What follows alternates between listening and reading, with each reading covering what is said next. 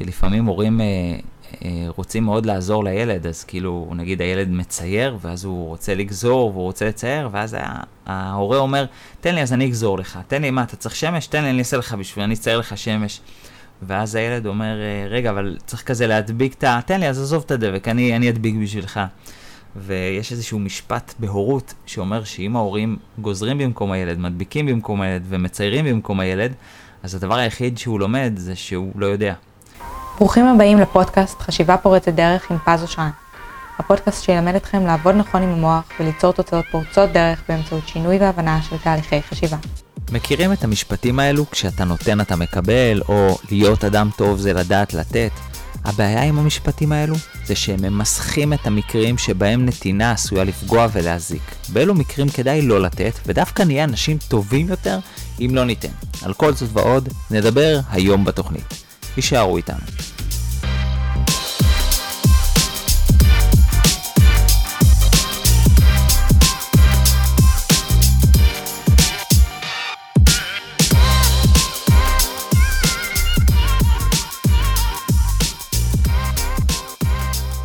היי hey, חברים, מה שלומכם? ברוכים הבאים לפודקאסט חשיבה פורצת דרך. איזה כיף שאתם כאן. אם יש כאן מישהו שעדיין לא מכיר אותי, אז בואו נכיר, נעים מאוד. לי קוראים פז, אני מאסטר ומורה ל-NLP, בארצות הברית גם מאסטר בהיפנוזה. חיברתי כמה רבי מכר בינלאומיים, שלושה, הרביעי בדרך להיות אה, אה, רב מכר. אה, יש לי קליניקה בראשון לציון, בית ספר ל-NLP ברמת גן, ואני מגיש לכם כאן את הפודקאסט הזה, חשיבה פורצת דרך בכל הפלטפורמות. ולוותיקים מביניכם, אז ברוכים השבים, אתם באמת באמת שווים, איזה כיף שאתם איתי. אני באמת אוהב אתכם, זו גם הזדמנות להודות לכם על כל הלייקים והשיתופים והפרגונים. אני יודע שאני כאילו לא מכיר את כולכם, אבל לפחות אלה שהם כזה איתי בקשר, והם מפרגנים, והם מגיבים, והם uh, מתייגים אותי בסטורי ואומרים, יואו, איזה פרק מדהים, מייצגים את כולכם ממש טוב. טוב, בואו ניכנס לפרק של היום. Um, על מה אנחנו הולכים לדבר היום? היום אנחנו קצת um, נפוצץ כמה מיתוסים שקשורים לנתינה, כי יש לי איזשהו קושי עם ההכללה הזאתי, שלהיות אדם של נתינה זה להיות אדם טוב. זאת אומרת, הרבה פעמים האדם חושב שככל שהוא יותר נותן מעצמו וככל שהוא יותר עושה בשביל אחרים, אז כך הוא אדם טוב יותר. והאמת היא שזה לא נכון, בטח לא בצורה מוכללת שכזאתי. אמ, ולמעשה את זה אני רוצה להתחיל לפרק היום ולהסתכל על נתינה באופן חדש. אמ, ואז זה שם לנו את השאלה, איך אנחנו יכולים להסתכל על זה באופן חדש, אבל בואו נתחיל רגע קצת אה, להטיל ספק בקיים. האם נתינה היא בהכרח תמיד טוב? ובואו נתחיל דווקא מהדוגמה.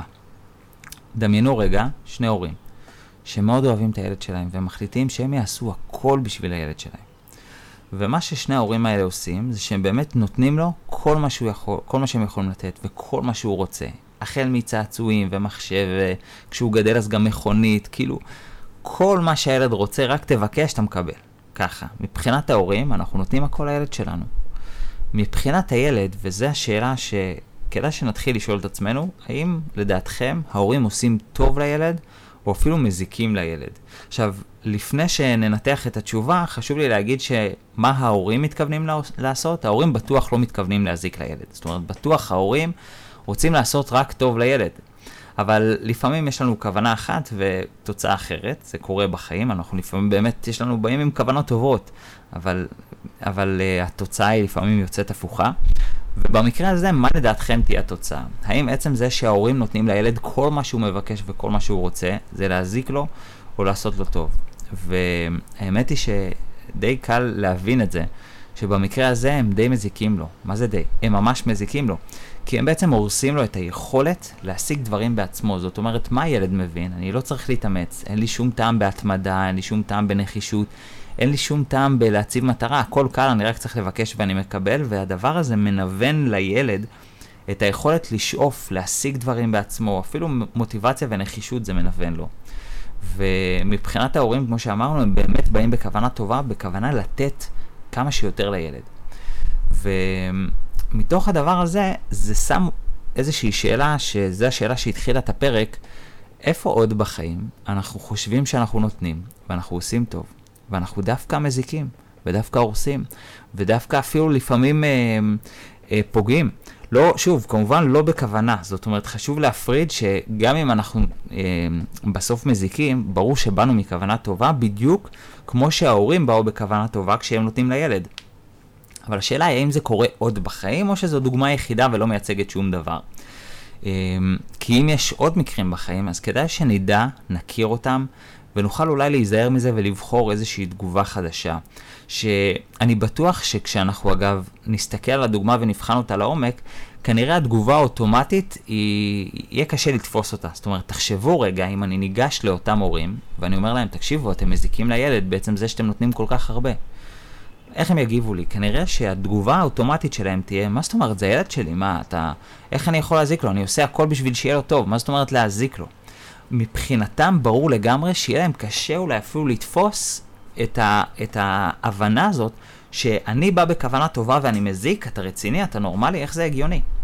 ויכול להיות שעל חלק מהדוגמאות כנראה אנחנו נגיב באותו אופן, זו תגובה טבעית לחלוטין, זה לא משהו שהוא אה, לא פרופורציונלי או משהו כזה, זה תגובה טבעית לחלוטין, כי יש בזה משהו שקשה לנו להשלים עם זה, שאנחנו באים בכוונה טובה ואנחנו עושים מאמצים ואנחנו מגלים שלא רק שלא השגנו את מה שרצינו, אלא הפוך, התרחקנו ממה שרצינו. זה משהו שהוא באמת לא קשה להשלים איתו, ולכן מה שאני מבקש מכם זה שבאמת uh, תשתדלו להיות פתוחים כמה שאפשר בפרק הזה. Um, בסוף, בסופו של דבר, כל אחד עושה כביכול את החשבון נפש עם עצמו, זאת אומרת, כל אחד יושב ובודק עם עצמו, קחו רק את מה שמתחבר לכם, זאת אומרת, בסוף המטרה היא לא להוציא אתכם רובוטים, שאתם תהיו משהו אחד כולכם, איפה כולם ייתנו באותו מקום ולא ייתנו באותו מקום, אלא רק להתחיל לפתח חשיבה ולהתחיל להוציא אותנו מהתבנית הזאת של נתינה זה בהכרח הדבר הטוב, או לעשות בשביל מישהו זה בהכרח אה, דבר טוב, וצריך להגיד את האמת, שלפעמים נתינה עשויה לפגוע. לפעמים, למרות הכוונה הטובה, אה, עצם זה שאנחנו נותנים או עושים, זה עשוי לפגוע. לפעמים זה בנו, לפעמים זה באחרים, אבל זה לא תמיד טוב באופן מה שנקרא אינהרנטי אה, מוחלט.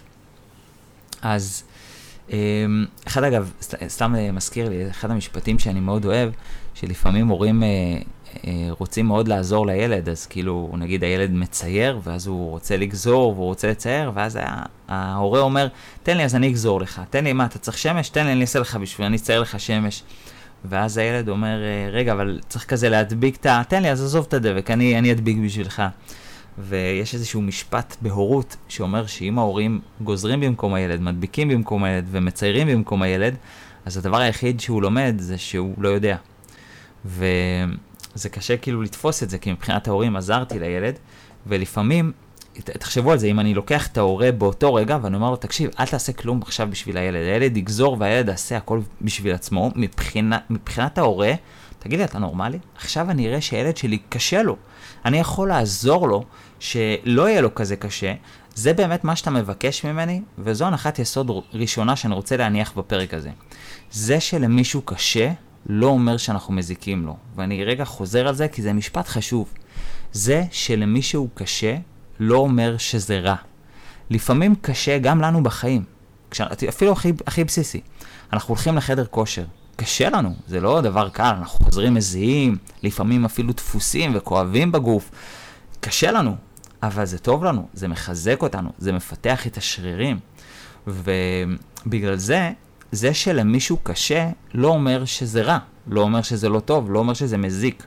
ברגע, אגב, שמבינים את זה, מתחילים להסתכל אחרת על קושי. כל קושי, פתאום מסתכלים על זה אחרת, כי, כי יש הבדל בין קושי שמנוון, כמו טראומה לצורך העניין. זה קשה, וזה עשוי דווקא להוריד את הבן אדם. ויש קושי שהוא מחזק, כמו חדר כושר, שזה קשה, אבל יוצאים ממנו מחוזקים יותר.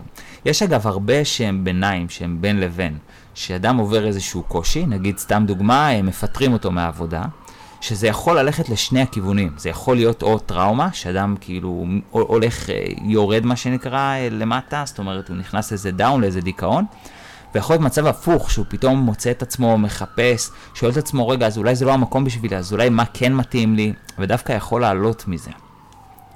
זה כבר נושא בפני עצמו, אבל בסוף הנחת היסוד שאני רוצה שנניח בפרק הזה, זה שקושי זה לא בהכרח דבר רע.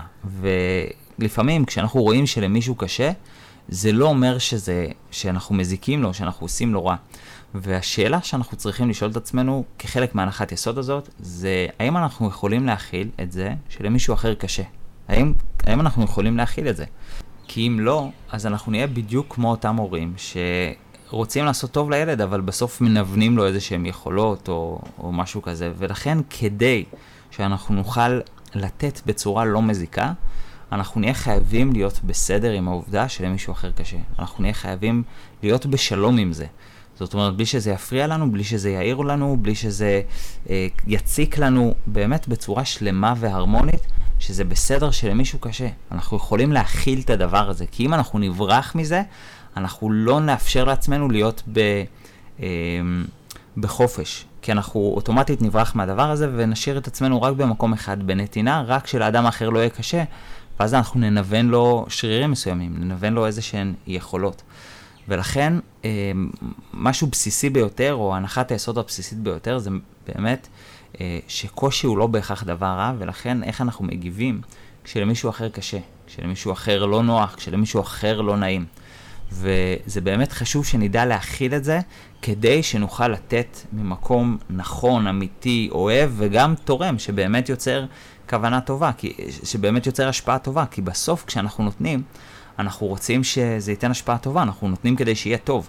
אז, אה, אז, אז אנחנו לא נוכל לעשות את זה אם אנחנו כביכול במלכוד שם, אם אנחנו לא יכולים לבחור לא לתת, כי אין לנו באמת בחירה. אז אה, זה דבר ראשון שכדאי שאנחנו נשאל את עצמנו. עוד דבר שכדאי שנשאל את עצמנו, אה, שזה מוביל אותי עוד מעט להנחה השנייה בפרק הזה, זה מי האדם שאני חושב עליו כשאני נותן. או אפשר קצת בנוסח שונה, מה המניע שלי בנטייה, בנתינה. זאת אומרת, תחשבו על זה רגע, שלפעמים כשאני נותן, אני נותן כדי שזה ירגיע אותי, כדי שאני לא ארגיש לא בנוח. ולפעמים אני יכול לתת כי אני באמת רוצה שלאדם השני יהיה טוב. וזה מאוד משנה מה המניע שלי, מה מניע אותי מעצם זה שאני בוחר לתת ואני בוחר לעזור. תחשבו על זה רגע. אתן לכם כמה דוגמאות למקרים אה, מאוד פשוטים אפילו אה, מחיי היום-יום, לאו דווקא הורות, כן? למרות שהורות אפשר לראות את זה ממש קלאסי, כי כאילו הילד עדיין צריך הרבה עזרה, וההורים מאוד רוצים לעזור ולפתח את הילד, ולפעמים נוצר מצב הפוך, אבל זה יכול לקרות לכולנו בהרבה מאוד סיטואציות בחיים. בואו ניקח רגע כמה דוגמאות מאוד בסיסיות, טריוויאליות, אפילו יומיומיות שיכולות אה, לקרות, בסדר? נניח ובן הזוג או בת הזוג שלכם עושים משהו שאתם יודעים לעשות ממש בקלות. סתם אני זורק דוגמה, זה יכול להיות כל מה שאתם רוצים, נניח לחתוך בצל. בואו נניח אתם יודעים לחתוך בצל, חבל על הזמן, בלי דמעות בעיניים, עושים את זה טיק טיק טיק טיק טיק וזהו. ואתם רואים את הבן אה, זוג, בת זוג, מישהו שאפילו יקר ללבכם, ושהוא כזה חותך ודומע ו... ומנסה ונותן עוד חיתוך ועוד חיתוך. מה יהיה האוטומט שלכם לעשות? עכשיו, רוב האנשים, מה שהם יעשו, הם יגידו, תן לי, תן לי, אני אעשה בשבילך. כשבדבר הפשוט הזה של תן לי, תן לי, אני אעשה בשבילך, יש כמה נזקים שיכולים לקרות. אחד, אנחנו לא נותנים לו לנסות. זאת אומרת, יכול להיות שהוא דווקא מאמין שהוא כן יכול להצליח והוא צריך למצוא את השיטה. דרך אגב, אפרופו חיתוך בצל, באמת יש שיטה. כל הקטע שעושה דמעות זה בעיקר בקצוות של הבצל. אז יש איזושהי דרך לחתוך את זה, אני לא יכול להדגים בפודקאסט, כאילו אני הייתי צריך להראות לכם את זה, בלי, אה, בלי דמעות. יש איזושהי דרך, אבל הוא לא היה מגלה את זה, אולי הוא לא היה מפתח איזה חסינות לבצל, כמו שיש לכם לצורך העניין, כי התגובה שלכם הייתה, תן לי, תן לי, אני אעשה את זה בשבילך. ואז אנחנו מונעים ממנו בעצם איזושהי התפתחות ולמידה שהוא יכל לעשות אם הוא היה מפתח עוד ניסיון בדבר הזה. עוד דבר שקורה זה שהוא לא ביקש את עזרתנו, רק ראינו שקשה לו וכבר אמרנו תן לי. ואנחנו בעצם מנוונים גם את היכולת שלו לבקש עזרה. אז שתבינו שזה דוגמה שסך הכל באנו באמת מכוונה טובה. ראינו, ראינו שקשה לו, תן לי, אני אעשה את זה בשבילך. אבל לא בהכרח שלמרות שבאנו בכוונה טובה, לא בהכרח הדבר הזה אה, יכול, אה, הוא באמת יועיל. והשאלה הבאה שצריכה להישאל זה האם האדם יכול להכיל את הנתינה שלי, האם הוא רוצה את הנתינה שלי, כי במקרה הזה אם הוא לא ביקש, הנתינה שלי אפילו עשויה להיות מיותרת ואולי מזיקה. יש הבדל מאוד משמעותי בין אם הוא פונה אליכם, וואי פז, אני לא מצליח לחתוך בצל, זה עושה, זה בא לך לעזור לי? להבדיל מפשוט שאני רואה שקשה לו, ואני אפילו לא מציע לו, אני פשוט לוקח, תן לי, אני אעשה את זה. ובשני הדברים האלה יש איזה הבדל תהומי לעומת ההשפעה, כי ברגע שאנחנו, אני רואה אותו מנסה, ואני פשוט לוקח לו את האפשרות להמשיך לנסות, אני ממש מזיק ליכולות, אה, אה, ליכולות, אה, לאותן יכולות, במקרה הזה של חיתוך בצל, כן, אבל זה לא משנה, זה כאילו כל יכולת שהיא.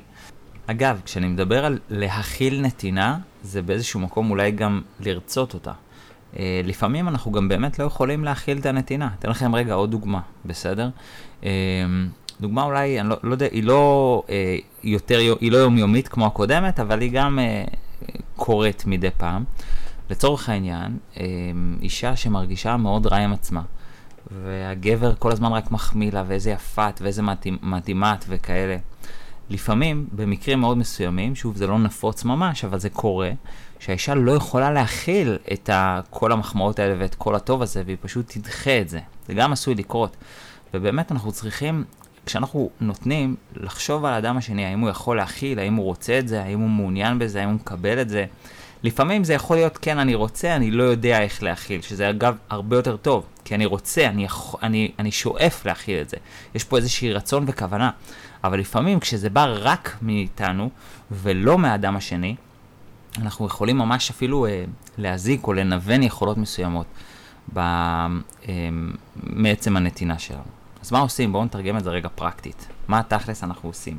אחד החשובים זה לא למדוד נתינה לפי כמה לאדם טוב בלב. כי לפעמים דווקא אנחנו יכולים יותר להועיל לבן אדם כשקשה לו.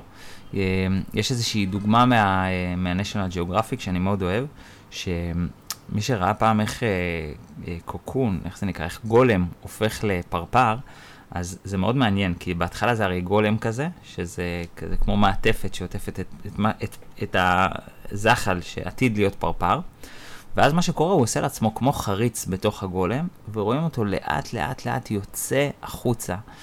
עכשיו, מי שיסתכל על זה מהצד יגיד, מה זה? יואו, איך הוא מתאמץ לצאת? בואו נפתח לו את, ה, את הגולם כדי שהוא יוכל לצאת בחופשיות.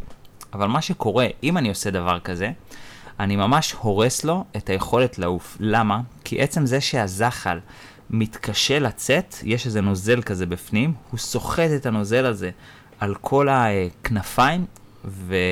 ואז הוא יכול לעוף. עכשיו, אם אני פותח את, ה... את הגולם פשוט ככה, אז מה שקורה, כל הכנפיים נהיות כאלה פלאפי. זאת אומרת, הן לא, לא יכולות לעוף ממש. כי הן בעצם ספוגות בנוזל, הנוזל לא, מרוח, לא מרוח בצורה אחידה כמו שהוא היה צריך לקרות, אם הזחל היה יוצא לאט לאט, מתקשה לצאת שלב אחרי שלב עד שהוא יוצא והופך לפרפר.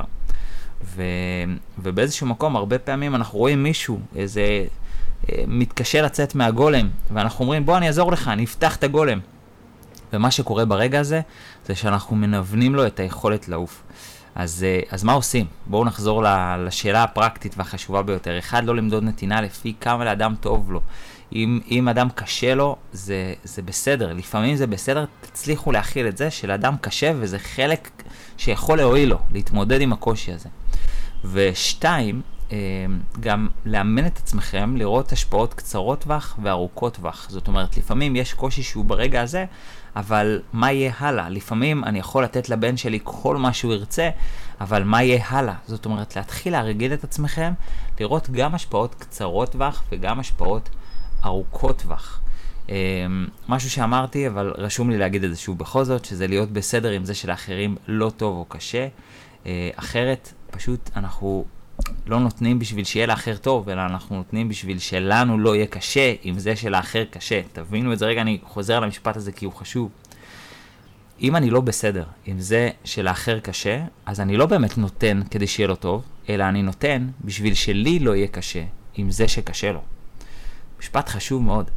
ובגלל זה אני חושב שהדרך הטובה ביותר לתת, או הדרך שבה אתם יכולים להבטיח לעצמכם שאתם נותנים ממקום טוב, שלם ואמיתי, זה להיות בסדר עם זה שלאחר קשה. ויותר מזה, תרגישו חופשי להביע את הרצון שלכם לנתינה. זאת אומרת, תיתנו, עדיין תהיו אנשים של נתינה, ותשאלו, האם אתה רוצה עזרה, האם אתה צריך עזרה, האם אני יכול לעזור. השאלות האלה הן שאלות טובות, שאין סיבה שתיקחו אותן. זאת אומרת, אין סיבה להוריד נתינה לגמרי, אלא כל מה שצריך זה רק להרגיל את עצמכם, לבדוק את יכולת ההכלה של האחר לקבל עזרה. את, את הרצון שלו, את, ה, את, זה, את ההשפעה של העזרה שלכם. זה כל מה שצריך להיות, כי לפעמים אנחנו עשויים באמת לחשוב שאנחנו באים מכוונה טובה, אבל זה בפועל אה, עושה אנטי לאחר. ואחת הדוגמאות שאני מאוד אוהב להשתמש בהן בקורסים, זה ש... למשל, אדם רזה מדי, דמיינו, ואתם דואגים לו, אתם אומרים, יואו, איך אתה רזה, אימא'לה, אתה, אתה, אתה ממש ילד. ומה שאתם עושים, אתם דוחפים לו אוכל בכוח. מה אוטומטית יקרה? ישר הוא יקיא את האוכל. עכשיו, באנו בכוונה טובה, כי ראינו אותו רזה מדי, דחפנו לו אוכל, ומה שהוא עושה הוא מקיא. והאידיאל הגדול של, של הנתינה, זה מה שנקרא לתת לו להריח אוכל. זאת אומרת, כשהוא מריח ואומר, וואי, איזה ריח טוב, מה זה הדבר הזה? מה, מה הכנת? מרגיש טוב, אפשר קצת? זה מקום אחר, אין סיכוי שהוא יקיא אחרי זה. למה? כי זה בא ממנו. כשאנחנו רוצים לעשות טוב לאחר, הדרך הטובה ביותר לעשות את זה, היא לעורר בהם השראה ולא לדחוף אותם לשינוי, שזה נשמע מאוד דומה, אבל הגבול הוא, הוא מאוד דק, אבל, אבל השפעה תהומית, הפער בהשפעה הוא באמת תהומי.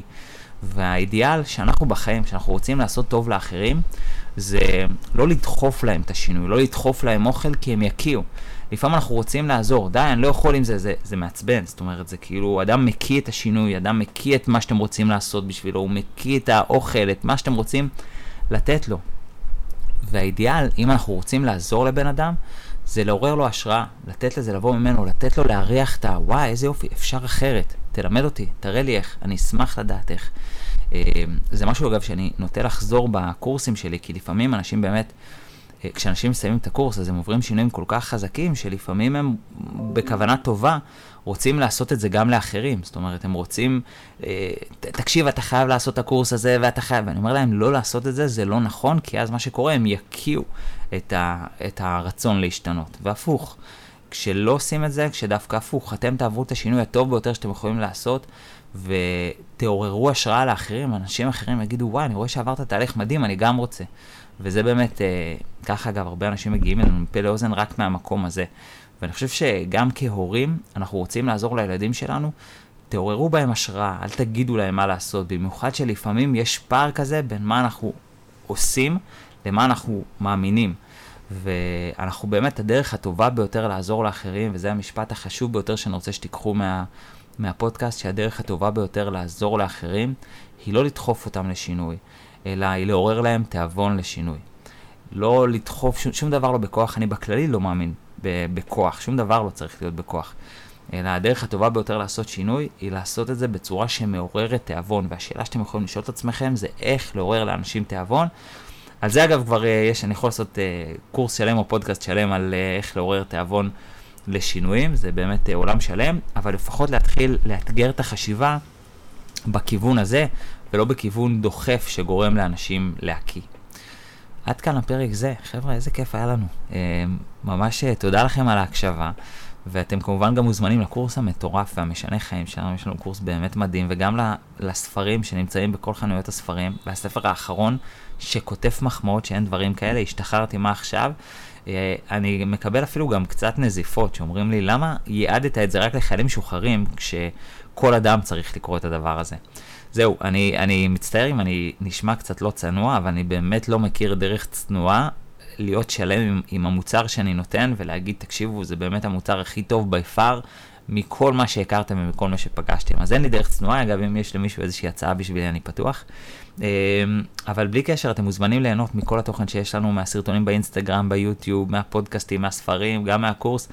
מכל דרך שאנחנו, יש לנו הרבה מה לתת לכם ומה שאתם יכולים להכיל, אתם כמובן מוזמנים. ואנחנו ניפגש בפרק הבא. תודה רבה לכם על ההקשבה, אני אוהב אתכם מאוד. שיהיה לכם המשך שבוע מדהים, ביי בינתיים. תודה שהאזנתם לחשיבה פורצת דרך עם פז אושרן. אתם מוזמנים ליהנות מכל התכנים שכבר פרסמנו בערוץ היוטיוב, או מהספרים שיצאו לאור. כדי ליצור איתנו קשר, תוכלו למצוא את פרטי ההתקשרות מתחת לכל סרטון ביוטיוב, או באתר pazosran.co.il.